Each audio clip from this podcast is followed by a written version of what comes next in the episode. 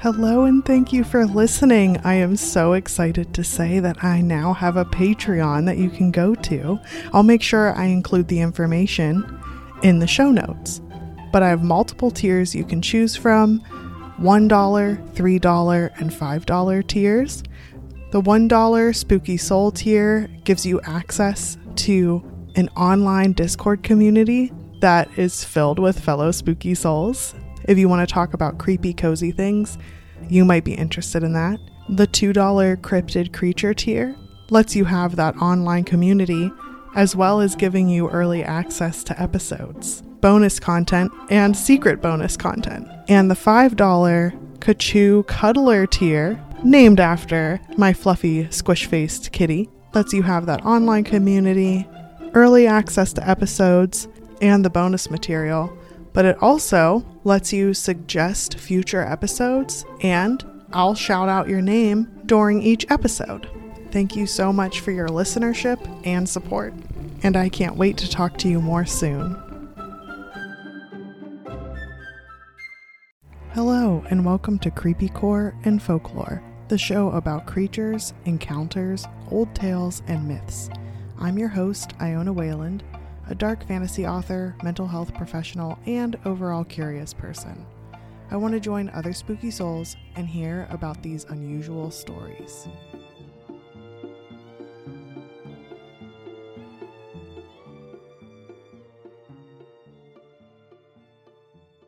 Hello, spooky soul, and welcome back to this super special episode where it's the 70th and I'm fighting myself to keep from doing a mega deep dive like I usually did every 10th episode, but I do want this one to be special.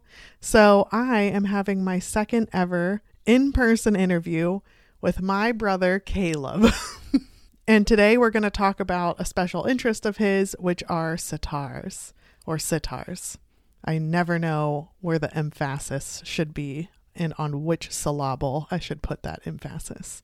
But um, I was really intrigued with some of the stuff he was sharing with me. He's new to learning about them, and he actually has a sitar that he's learning how to play. I think he's slightly mastered the Paint It Black song, which is awesome. And I might have him like play some and send me the recording of it so that I can add it into the episode. But welcome, Caleb. Hi, so I'm Caleb. Um, I, have, I have a background in uh, game development, um, and I this is like my first instrument that I've been learning how to play because um, guitar just wasn't really my thing. Uh, but sitar is uh, quite a fun experience and uh, a very joyous challenge. Also, of course, Kachoo is here. Do you want to say something, Kachoo?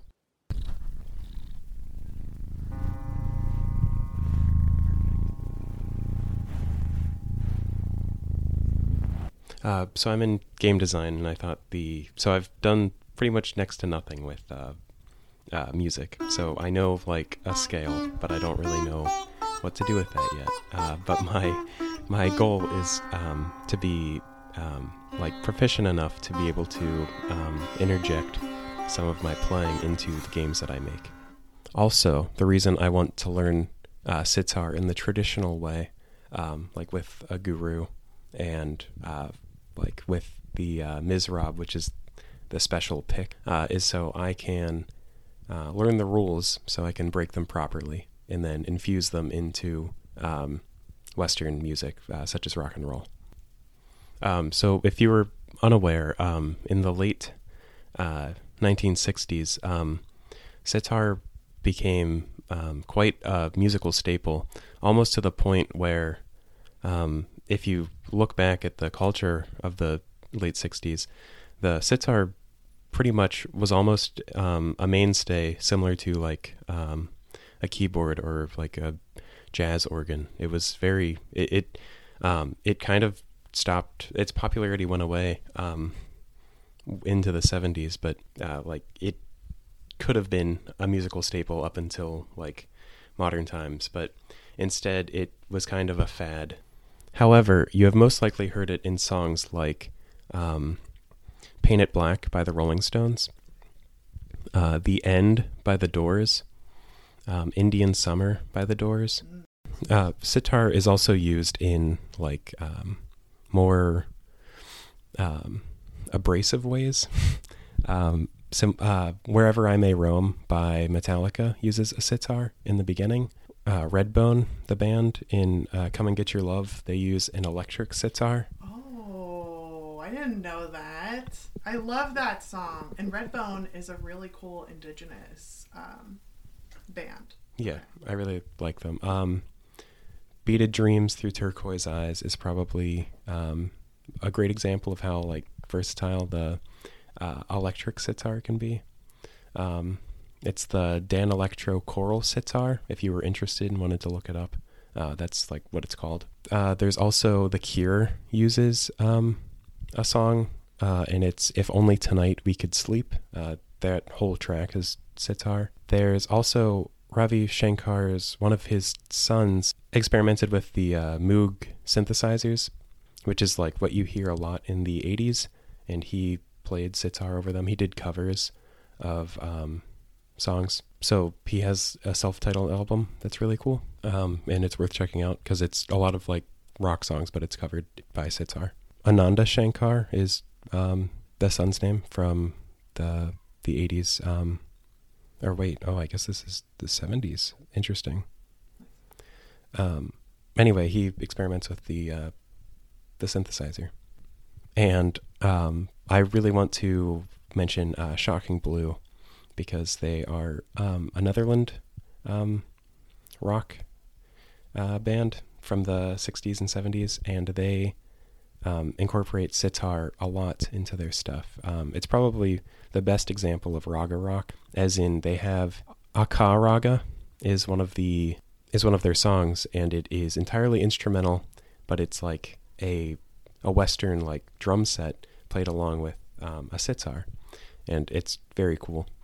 Um, they also have songs like uh, "Love Buzz," which um, which feature like a sitar solo and a bunch of stuff. They have a female vocalist, um, and uh, "Love Buzz" was so popular that uh, Nirvana um, covered them on their first album on Bleach. Uh, there's a song called "Love Buzz," and that's a '60s song from Shocking Blue.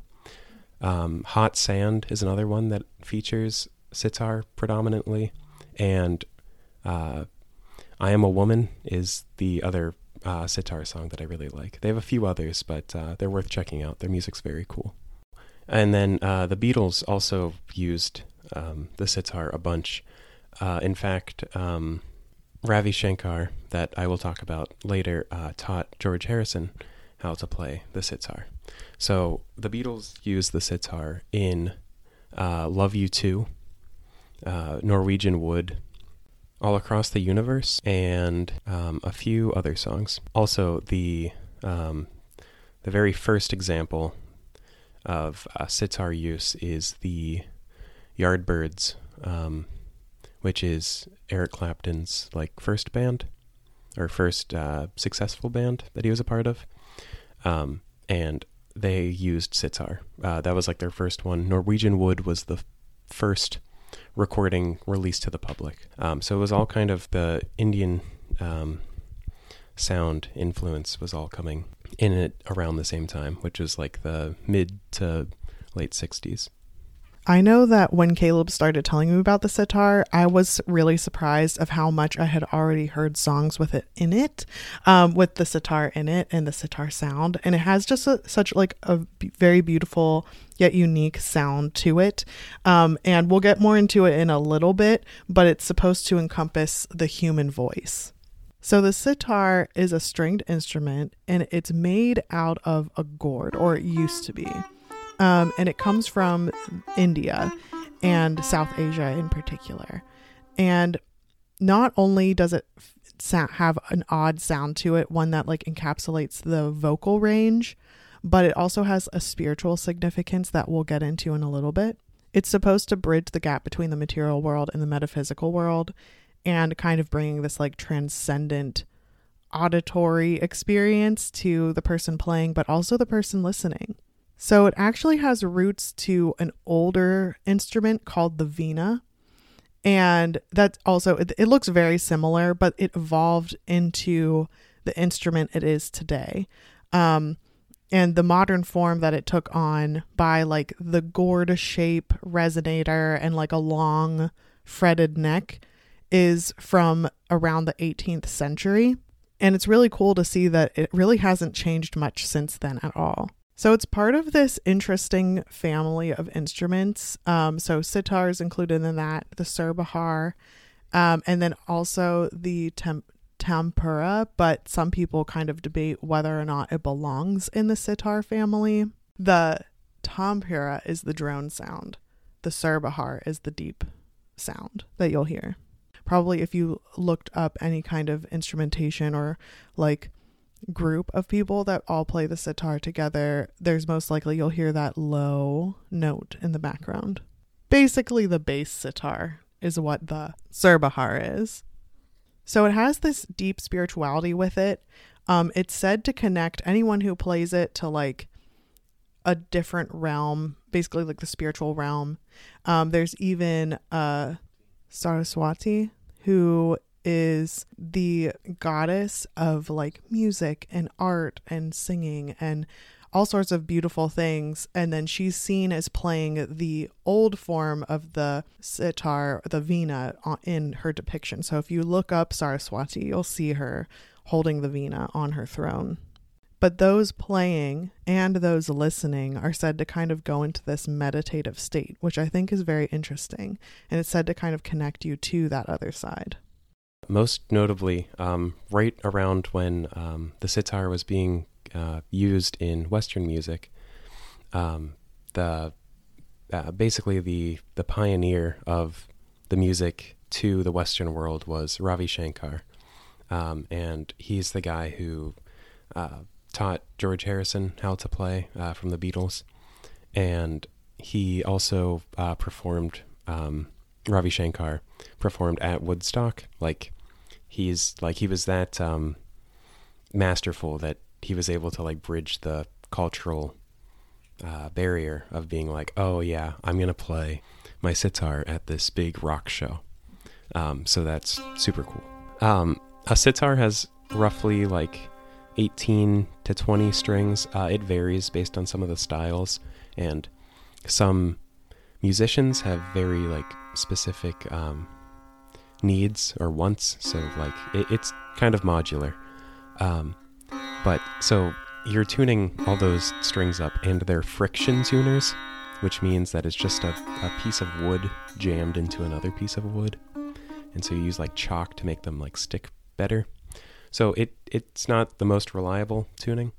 Um, so for one of the uh, performances, uh, Ravi Shankar was tuning up, and um, the the after he was finished tuning, the crowd was like, "Yes, this is amazing," um, and uh, he was like, "Oh, um, if you like my tuning, I really hope you like my playing."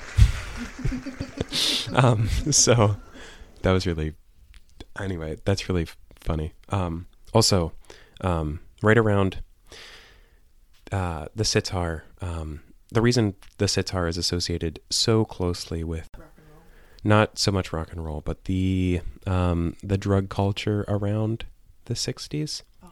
is because it's a con- um, right around that LSD wasn't illegal yet. Mm. Um, so also that like became yeah, so like acid became very popular around that time, and the because the sitar has the um, it like buzzes. Uh, it it has like the the note goes higher and then it comes it comes back down and like the same like strum or pluck. Um, people are like, "Whoa, what is this sound?" It sounded like a bit foreign to the Western ears, and on top of that, um, the the spirituality is often conflated with the um, the dissociative state of LSD. So um, they both are kind of so both are being promoted, and there's a bit of overlap, but uh, not the kind you'd really want um, as a sitarist, um, like wanting to please your audience. So uh, Ravi Shankar famously um, stated in one of his interviews, he was like, "Ah, I'm so upset that people keep coming to my shows high because I can't make them high with my music. it's already happening. yeah. I think it's really interesting how it's used as like this transcendent musical instrument that helps you connect with the gods or a meditative state or a dissociative state. I think it's really like it can show like the power of music and certain instrumentation. But just like Caleb was saying, where there are these like shifts in pitch and it has these really like the way you can slide the note around, it has the ability to make like really, really subtle expressions with its like quote unquote voice. Um, it allows the sitar to create music that's both like soothing and contemplative.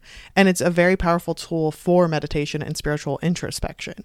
And like I said before, it's associated with the goddess Saraswati. And it also kind of meshed into something called raga rock. And something that Caleb and I both can't quite wrap our mind around what raga is. Um, it's like this traditional melodic framework, but that uses the sitar music, but it's more than a musical scale. So, like, each raga can be associated with like a time of day, a season, an emotion. And because it's used to like express so fully, like there's such a huge scale for expressing and evoking those emotions and spiritual states that these intricacies of raga are often seen as like spiritual guides that are leading their listeners on a meditative journey, which makes sense as to why Ravi Shankar was so like upset because he's like, you like pre-gamed too hard and you're not able to experience because you're you induced a dissociative state or a meditative state from like substances when I wanted you to come here and us all experience it together because I'm leading you there. Or what I'm playing, those musical notes are your meditative guide instead of just everyone doing their own thing. It was supposed to be a bit more collective than that. So when, you know, you look at the sitar, you hear the sitar, it has these beautiful spiritual ties. It has transcendence. It has these connections with the not only the musician, not just the listeners, not just the instrument, but like to a higher power on top of that. That like these just beautifully stringed instruments are just connecting people to each other in the universe as a whole. And I think that kind of harmony is something that to be really admired and understood. And I'm excited that Caleb and I get to go to see Ravi Shankar's daughter. She's considered like the most prolific and like renowned and like famous, I would say, sitar player or musician in the Western world at the very least, but might even be the entire world. And we get to see her in her orchestra or like band, but I think it's more of an orchestra. There's like six other people and then her. Um, but we'll get to go and see her play. And I'm so excited about it. And I'm really excited that Caleb invited me because this will be a fun experience. Especially because most of the time she's very like exclusive and, and not like world touring or anything really often. But Caleb, before you go, thank you for being here. Um, I'm going to plug, I'm going to have you talk about where we can find you and some of the work that you're interested in doing. So my developer name is Triple C. Uh, I'm like, I can do Photoshop pretty well. I can uh, design like covers and um, like t-shirts and posters and stuff like that. I do uh, game development, uh, systems design. I'm in my master's program for information architecture, which is like uh, the philosophy behind uh, website design and configuration. All his information will be in the show notes below, so you can check him out. Um, but before you go, I have a fun game that we can play Creepy Core Edition. Are you ready? Yes. Would you rather sell your soul to be able to play historical sitar or rock and roll sitar? Um, I would do rock and roll sitar. I'm I'm trying to learn um, sitar the correct way or the traditional way because the sitar is designed as a classical instrument. Like that's its purpose. Um, and it's you're basically only playing one string, so it's mastery of like strumming that one string. So it's um, slightly limited in its uh, like uh, capacity to make different noises, like an electric guitar would be.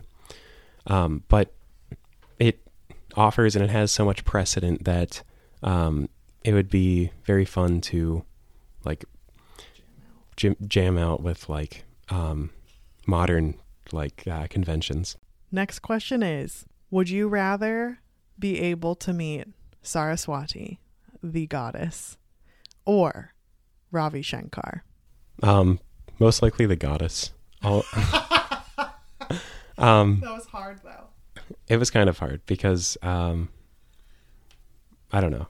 Uh, Ravi Shankar seems like a pretty cool guy, but uh, meeting the, um, I guess the keeper of all of the, uh, like the, from how it's described, the sitar is just the, like, um, the path that you follow to uh, gain enlightenment from Saraswati.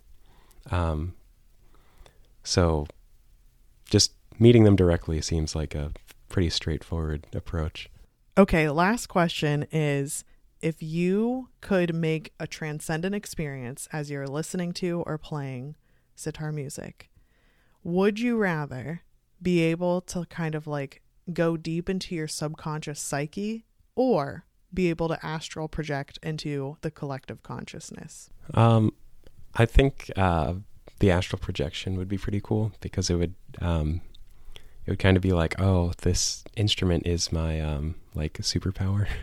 That's how it would kind of like present itself, or um, it almost like um, like a vessel to be able to uh, Go travel. go traveling. Yeah, so that that's also pretty cool to think about.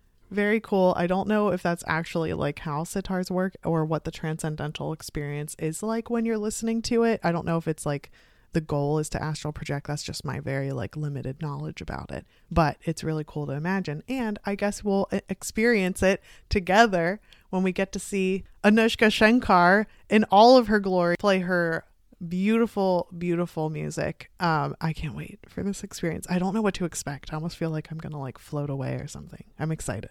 But thanks for listening to us blab about an instrument we're both just learning about um and experiencing some like curiosity about its origins with us. But thanks for listening and i will talk to you next week Thanks to all you spooky souls out there for listening to Creepy Core and Folklore. Follow on Instagram, Facebook, Twitter, and TikTok if you're looking for more uncanny content. If you have your own tales to tell, you can email creepycore and folklore at gmail.com. If you liked this, please leave a review wherever you get your podcasts or tell a friend who might enjoy these stories to spread the word. If you're interested in dark fantasy, check out my Hollowverse series. Ashes is available now in paperback and ebook on Amazon and audiobook on Audible, and the sequel is underway. I'm Iona Wayland, and I'll see you next time.